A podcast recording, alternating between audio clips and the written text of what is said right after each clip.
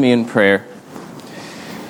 O Lord our God, we give thanks to you for your mercy and grace and for your kindness to your church in making provision for us in uh, gifts and uh, abilities and the work of your Spirit among every member, and for supplying it with uh, ministers and elders and uh, uh, supplying it with every joint. We pray that you would uh, bless our congregation this day, that you would bless this time of study in particular, that we might learn uh, from your deeds of old and, and the history of your people. We pray this in Jesus' name. Amen.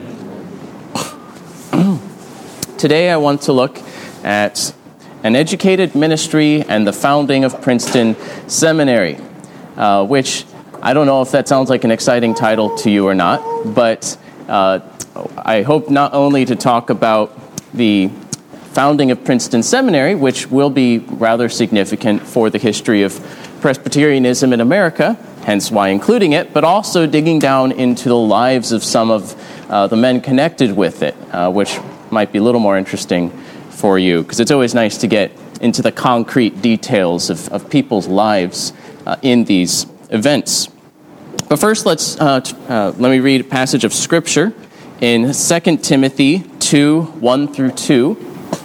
Here, the Apostle Paul is writing to Timothy, another minister of the gospel he had raised up and had uh, left uh, to, to minister and to set things in order. and so 2 Timothy 2 1 through 2 says, You then, my child, be strengthened by the grace that is in Christ Jesus. And what you have heard from me in the presence of many witnesses, entrust to faithful men who will be able to teach others also in these pastoral epistles, 1st, 2nd Timothy, Titus, uh, Paul often makes the point that he had this deposit that was entrusted to him, namely the gospel, uh, the, the, the faith, the doctrine. That was his charge as a minister to preach it, to teach it. He had entrusted this also to Timothy, that he would be a faithful steward of this task, to guard it, to preach it, to teach it, and now he's charging Timothy to raise up other faithful men who would do the same, who would teach others, to raise up teachers for the church, to raise up preachers for the church. We could go to other passages as well. Verse 15 in the same passage, he exhorts Timothy do your best to present yourself to God as one approved, a worker who has no need to be ashamed, rightly handling the word of truth. Uh, the word of truth is perfect, it is infallible, it is not foolproof. Uh, God's word in the hand of, of a fool or of one who does not know how to rightly handle it can misuse it. And we'll see a bit of that in, in American history. Uh, it's important that he would be an approved workman uh, with no need to be ashamed, rightly handling the word of truth there was a need uh, that people began to feel for some change and improvement in the way ministers were raised. Uh, that this task that Paul exhorts Timothy to uh, was still the work that the church had to be doing in the early 1800s in the United States of America. Um, there was several reasons why they eventually started Princeton Seminary for this work. Uh, there were some who didn't think it was necessary, especially outside the Presbyterian Church, but even in the Cumberland Presbyterians that I mentioned last week, who thought maybe it's not that important that ministers be all that educated. We could lower both the educational and the doctrinal standards for the ministry.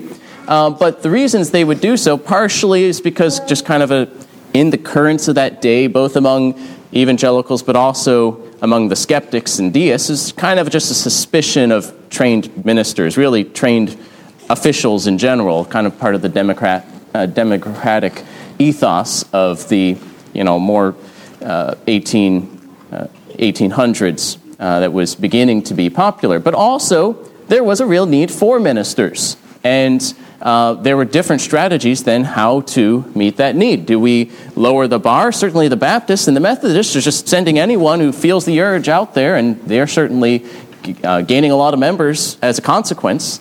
Maybe we should do that. Um, the alternative was, well, maybe let's get better at training more ministers well and, and get more of them out there in the field, but without lowering our standards. In fact, with so many errors now arising, you got Unitarianism in New England, you got a rise in Arminianism, you got rise in all sorts of interesting and weird ideas. Uh, we even, if anything, need more educated or more confessionally trained Presbyterian ministers in the midst of such challenges. So, first of all, there was an increase in population and churches, both because America was growing, America was spreading out, and with the revivals, even you know more church members, and a shortage of ministers to meet the need. Secondly, at the same time, the colleges that had been training ministers, a smaller and smaller percentage of those graduates were going into the ministry. and along with that, ministerial training at places like Princeton and Yale uh, were becoming a little more marginalized, a little less attention given to them because it was a smaller percentage of why people were going to college. Uh, thirdly, there was a apparent inability for the current method to keep up with demand. The common practice had been for a man to get his college education and then to do further private theological studies under another minister or professor, uh, to be tutored. Uh, but this was falling behind. It was also lacking consistency and quality. Sometimes that worked real, real well, sometimes maybe not quite so much. And then, especially with the shifts in the college, that they could take less for granted as far as what they already had from college. the seminary would still follow the same basic model that they would go to college and then get additional training for pastoral ministry. Uh, but it would be more centralized with approved professors devoted to that work with greater resources. Uh, we take it for granted that we have so many online resources today, uh, but finding a, a good library you know, was not something that you could easily take for granted. Uh, the professors would uh, continue to both teach and mentor their students. They didn't want to, to avoid an attention to personal development and piety at the same time. Uh, it was an institution devoted to training ministers. Um, it was not uh, simply to issue degrees, um, it was a ministerial training institute. In fact, instead of getting a degree, after you pass the final exam at the end of three years, they would receive a certificate from the board and from the professors, with which they shall be remitted to their several presbyteries to be disposed of as such presbyteries shall direct. So it was intended to train ministers to send them out to their presbyteries with the certificate that they completed this course of study, usually three years in length, at the seminary. That, that's what would take place when Princeton was founded. Uh, a, a, fourth reason why it was founded is that uh, there wasn't a, an institution for ministerial training committed to confessional Presbyterianism. Princeton College was heavily dominated by Presbyterians, but it was not run by the Presbyterian Church, nor were the p- professors committed to teach uh, strictly in accord with the Westminster standards. Uh, the Congregationalists, which had united in missions work out west with the Presbyterians. We're like minded in a lot of ways, but we're not committed to Presbyterian distinctives, and we're looser in their commitment to the Westminster standards, and that would become more evident over time. On the other hand, the Congregationalists had set up a kind of an example that the Presbyterians would follow. At Harvard University, there was controversy uh, when, around 1807, the chair of theology, the professor of theology there, um, a new one was appointed who was a Unitarian. And that had been opposed, but the Orthodox party lost. And so the Congregationalists, uh, who were of an Orthodox variety, s- set up Andover Seminary uh, to be this separate institution for the training of ministers. Now, fortunately, Princeton College was not as bad as Harvard. Um, it was still Orthodox, but there were doubts to whether it could successfully ensure a steady stream of Presbyterian, doctrinally orthodox, and able ministers. Its campus culture was not very great the first decade of the 1800s. And so all these needs began to be discussed at the General Assembly. Uh, several important sermons were given there by Ashbel Green and Archibald Alexander. Uh, they had evaluated several different plans. We one centrally located seminary, two seminaries, one for each synod. Um, but they be- began with simply establishing one seminary of the Presbyterian Church in a central location. And in 1812, they voted to locate it at Princeton, to elect its board of directors, and to choose its first professor, Archibald Alexander. And so it began later that year. It began in Archibald Alexander's new home in Princeton, uh, with him as the professor and three students meeting in his house. Uh, kind of rather humble beginnings. But for over a hundred years, it would be uh, a bulwark of Presbyterian orthodoxy, of even evangelical orthodoxy, and later inerrancy debates and things of that sort of missions, sending out missions to foreign lands, actually rather quickly. As early as 1820s, one of their graduates was sending back to uh, what was described by the natives of, of Hawaii, the chief of Princeton Seminary, uh, Archibald Alexander, a, a, cane made out of uh, carved, I think, whalebone or something like that, that there were already missionaries at work from Princeton in Hawaii by the 1820s. At the same time, um, Ashbel Green became president of Princeton College, seeking to renew it and to work together with the seminary. Both Alexander and Green had been uh, pastors in Philadelphia uh, just before that. So, Princeton Seminary founded 1812, right as America's going into the War of 1812. Um, just two years after the Cumberland Presbyterians split off, um, in the midst of the Second Great Awakening, uh, they established Princeton Seminary. Um, any questions at this point before I dig into some of the people involved uh, in, in Princeton Seminary? All right, so let's look at three men in particular, although we'll also kind of look at their families. Uh, the first is named Archibald, uh, one of several Archibalds you'd come across in Presbyterian history. Uh, he, he's Scots Irish grandfather arrived from Northern Ireland in America in 1736. He was born in Western Virginia, outside Lexington, Virginia, in 1772 in the Shenandoah Valley. Um, shortly after that, uh, Princeton College grad William Graham moved to Lexington, would become his pastor and teacher.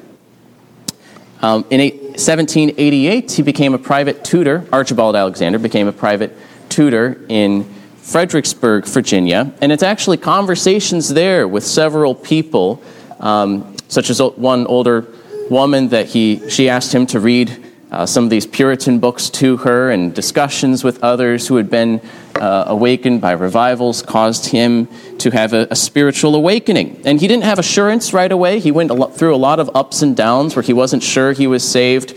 Was I really convicted of my sins enough to be saved?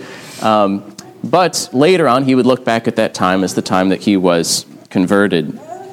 The next year, he traveled with his pastor, William Graham, to Hampden-Sydney College and the revivals that we discussed last time uh, there.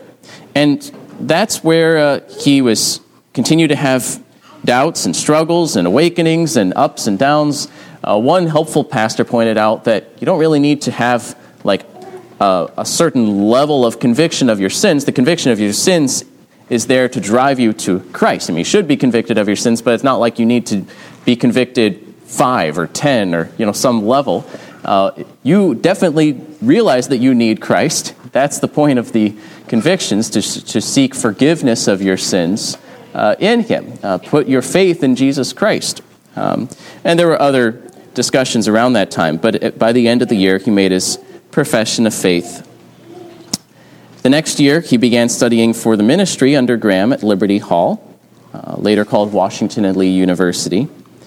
And then the next year, surprisingly, and looking back, he wasn't sure this was a great idea, but he was already a ruling elder and was sent to General Assembly. But of course, it did mean he got to meet a lot of people there. He was licensed to preach that year. And then for the next three years or so, he served as an itinerant preacher in Virginia. Uh, so he's, you know, early 20s. He's preaching 132 sermons in the next 15 months, sometimes two hours or more in length. Uh, one historian says for, for three years he was continually traveling, often preaching to little groups of six or eight, and sometimes to large gatherings of hundreds. Uh, and uh, was where he gained a lot of this experience preaching ex- extemporaneously uh, throughout Virginia. And then he was ordained in 1794, became the pastor of several churches that were close to each other, somewhat. And then 1797, uh, he became the president of Hampden-Sydney College at the age of 24. Uh, and so, while remaining pastor of these several churches. Uh, so, quite, quite the uh, accomplishments. He married Janetta Waddel, daughter of James Waddel, who was a minister who had actually been called to ministry by Samuel Davies, uh, kind of a Calvin and Farel experience where he was traveling to be a teacher in South Carolina, and Samuel Davies said, You need to become a minister and stay here in Virginia. And he did. His daughter married Archibald Alexander. Then, 1807, Archibald goes to become pastor of Pine Street Church, or Third Presbyterian, in Philadelphia. Then, in 1812, he becomes professor at Princeton Seminary with all that experience, and uh, he remains professor there from 1812 to 1851 when he died. Uh, continued serving as professor until the age of 79 uh, when he died at home with his family at Princeton, having served as a professor to the end. He had struggled with his health in middle age, and then his o- older age was actually better, you know, relatively speaking. And so, in, in a sense, he had a very long and extended and active old age that caused him to actually reflect a lot on that, having expected to have died sooner um, and yet end up living uh, to almost 80. he, had, he and his wife had six sons and a daughter, all followed the faith of their fathers. Uh, J.W. Alexander was a professor and pastor in New York City. Uh, William Cooper Alexander became a state senator in New Jersey. Joseph Addison Alexander became a professor at Princeton Seminary and Bible commentator. Samuel Davies Alexander he get, he's naming these sons after others, uh, became a pastor in New York City. His son, J.W. Alexander, wrote his biography, and this is what he says about their home life. Just a little bit about what he says about what it was like to grow up as the son of Archibald Alexander. He says of his father, he was addicted to sacred music, as both he and Mrs. Alexander were gifted with clear and pleasing voices. The hours of family intercourse was enlivened by many a psalm and sacred song. Later on, he says, Nothing more characterized him than his fondness for communicating instruction on every subject, even the most elementary within his reach. It might be the alphabet, or Hebrew and Syriac grammar, or geometry and surveying, in which he was fully versed, or metaphysics. He was unwearied and delighted if only he had willing learners, and he had the art of making every learner willing. Uh, later on, he says, Before dismissing the matter of family training, we ought to mention his constant and animated conversations with his children. It was his solace at home and by the way without the slightest appearance of a plan, but with an easy and spontaneous flow, he was, during some hours of every day, pouring forth a stream of useful information on all subjects, but chiefly on religion. The whole wealth of his extended reading and observation seemed at one time or another to be distilled in these familiar interviews. Uh, and so you get the idea of one who's, who's always learning, uh, who's always also seeking to teach, whether it's his children at home, uh, the students that came to his seminary, uh, and continued in that work uh, until he died. His colleague was a man in many ways rather different. For a while, there were two professors. The next year, he was joined by uh, Samuel Miller. Uh, Samuel's grandfather had arrived from Scotland and Boston, so came from the north. Uh, this grandfather married a pilgrim descendant, uh, I think a descendant of John Alden, but I could be wrong. Uh, Samuel Miller's father had been commissioned by Old South Church uh, to go to Delaware to become a Presbyterian minister there, and so that's where Samuel Miller grew up, the eighth child of his parents. Uh, he made his profession of faith in 1788 and began studies at the University of Philadelphia. Uh, he had been homeschooled until then, uh, schooled by his father and brothers, older brothers, and first time he entered a school was, was at the university, and he graduated the next year Sounds like he was, was pretty good at his studies.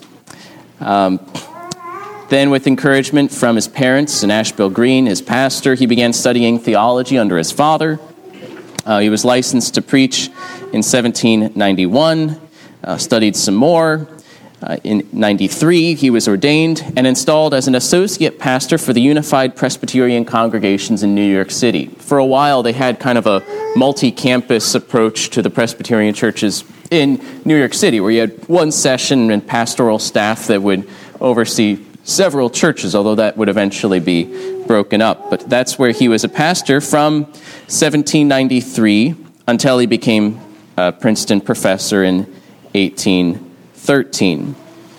Um, while he was there, in response to aggressive polemics from the Episcopalians, the ones in the north tended to be especially aggressive, arguing that unless you were Episcopalian, you really didn't have a church. You know, you really need ordination from a bishop to, to be a real church. And so he began to, to write in defense of the validity of Presbyterian church government. Um, and you get the idea, even from the titles of his books, that this is a very distinguished, eloquent, well read, uh, urbane uh, man who's, who's uh, very polished. Uh, you know, the letters, his book is called Letters Concerning the Constitution and Order of the Christian Ministry as Deduced from Scripture and Primitive Usage. I had a sequel come out two years later. Um, he also had a special interest in the importance of ruling elders, that they are divinely appointed ordinance and have certain qualifications and duties. Uh, so he became naturally the professor of church history or ecclesiastical history and church government. So he and Archibald Alexander were, were different in many ways, different temperaments, different preaching styles, different backgrounds, but they worked very well together uh, uh, until they both died, both serving as professors up into their old age. Samuel Miller died at home at the age of 80, uh, serving as professor until then, 1850. Uh, they only died a year apart from each other. Uh, and that, the fact that they worked well together uh, really led to unity in the Presbyterian seminary and uh, broadly in the church as well. Uh, some of his topics, though, were on pastoral manners and habits. Uh, he wrote a book on that, wrote a book on the ruling elder, which is still uh, well regarded uh, today, one on Presbyterianism, which has been republished more recently, uh, one on infant baptism, and then one on public prayer, thoughts on public prayer. and so, worship and church history and church government were more his uh, areas of, of, focus. Lastly, uh, is Charles Hodge. He would be the third professor of uh, Princeton Seminary, and really he saw Archibald Alexander as like a second father to him because his own father died when he was quite young, I think about six months old. Um, like these others, his, his grandfather was was Scots Irish from uh, Northern Ireland, arrived in 1730s, and he, he, arrived in Philadelphia. So he was from uh, the Middle Colonies. And Charles Hodge was born in Philadelphia in 1797 um, to Hugh and Mary Hodge. Uh, his mother had actually moved from Boston of French Huguenot descent. Um, he was born just two years after John Witherspoon died. Um, Later, J. Gresham Machen would be born, sorry, three years after. He would be born three years after Charles Hodge died, and R.C. Sproul would be born two years after Machen died. You know, if you just see the, the continuity of how we're actually not that far away from this history, R.C. Sproul just died uh, in 2017. Uh, but anyway, Charles' father was a doctor who fought yellow fever, but then died of it as well. In 1812, Charles' mother and brother and himself moved to Princeton for their education. Uh, their pastor, Ashbel Green, also moved there at the same time and became his college professor. And in 1815, uh, there was a revival on campus. Um, well, he had been believing and pious uh, from a very early age, as he describes it. But The outbreak of revival on campus caused him to reevaluate his faith and he found that it was indeed genuine. And was one of the first that year who professed his faith. That year, 1815, would see one third of the Princeton college students make professions of faith. Um, and uh, would, would sweep through the campus. And the seminary professors and students would assist in, in counseling many students at that time. In 1816, Charles entered Princeton Seminary, uh, graduating and licensed in 1819, ordained in 1821. Uh, then the next year, elected professor of Oriental and Biblical Literature at the seminary. Oriental here does not refer to Chinese or Japanese, refers to like Hebrew, for example. Um, and he also, very quickly after he was elected professor, married his, you could call a high school sweetheart, although I don't think they went to high school, but uh, his, his longtime uh, companion and friend, Sarah. They had known each other since they were both about 14. She was a great granddaughter of Ben Franklin, was very learned as well, and, and godly and beautiful, and they would have eight children. Um, their first child, born the next year or so, was named Archibald Alexander Hodge, after uh, Archibald Alexander. Um, he founded a journal in 1825, would become very important, commenting on current controversies. He studied for a few years in Germany to better engage the threat of higher criticism, um, and uh, continued as professor until he died at the age of 80 in 1878.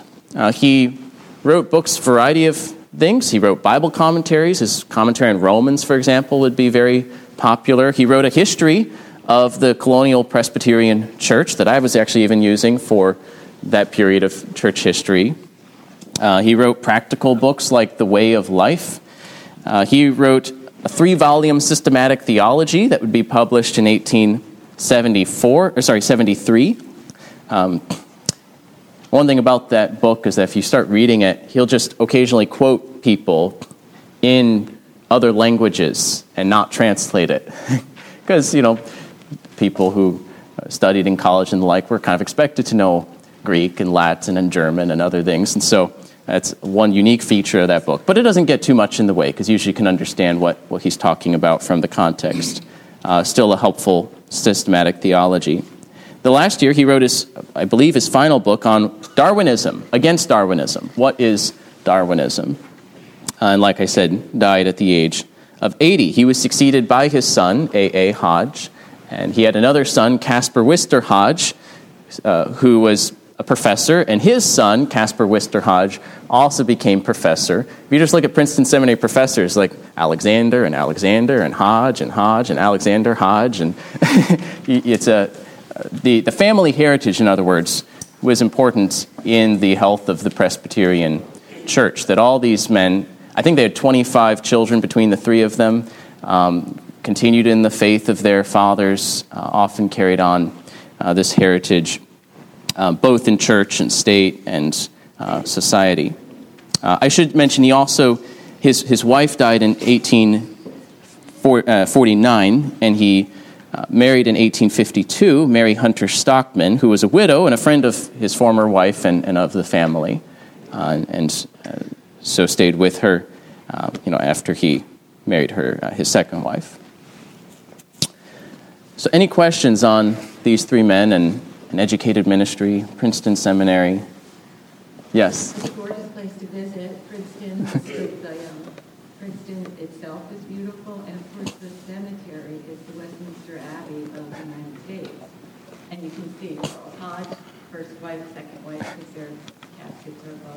Mm, hmm And then of course, then right down the road is Drumthwacket, the governor's mansion. So it's a lovely trip to go to Princeton. Yes, lovely area. And yeah, you could see like Jonathan Edwards and John Witherspoon, and I think some of you, some of you went there. Yeah, I, we were there last year or something like that. Um, it's of course Princeton College and Seminary not the way they were, and we'll get into that history later on in, in this course. In fact, uh, with Machen and, and some of the stuff that happened in the 1920s and 30s, but, um, but it was a very important uh, place. Well, I guess you could still even say it was important after it declined as far as its orthodoxy was concerned, but that's, that's another story. I just want to emphasize what you already said about Hodge's systematic volume, three volume set. Um, even as a layman like myself, I can go and read and understand it, even though you get these sentences that are in foreign languages. You can pass and still get the sense, just like you said, and even as a layman. Right, right. Very, very helpful. Right. They, they are easy to read, um, like the, the language that's in English. And usually the parts that's quoted in foreign language is more to like illustrate a point that he's already made or to show that someone else already said it or, or something of that sort. But Excellent resource is my point. You don't go and just read through it. Right, right. Topically, excellent resource. Yeah. All right. Uh, well, next week, uh, we'll actually. One reason I want to introduce these people is because they'll also play a role in later history that we'll look at too, such as next week, the old school, new school division in the 1830s and the issues at play there. Um, again, many of these issues being still quite relevant for, uh, for the church today. Uh, so let's go ahead and, and close in prayer. Dear Father, we thank you for your kindness to us and for uh, providing pastors and teachers for your church, not only presently, but uh, throughout the generations, uh, who have both built up the church that exists today and whose works are still with us to, to help and to minister to your church. Uh, we pray that you would uh, continue to maintain your church in every age and for the Presbyterian churches in America, that you would uh, continue to hold us faithful, to revive and renew, uh, to reform what is amiss, to uh, continue to conform us to your word and to proclaim it with clarity and power. We pray this in Jesus' name. Amen.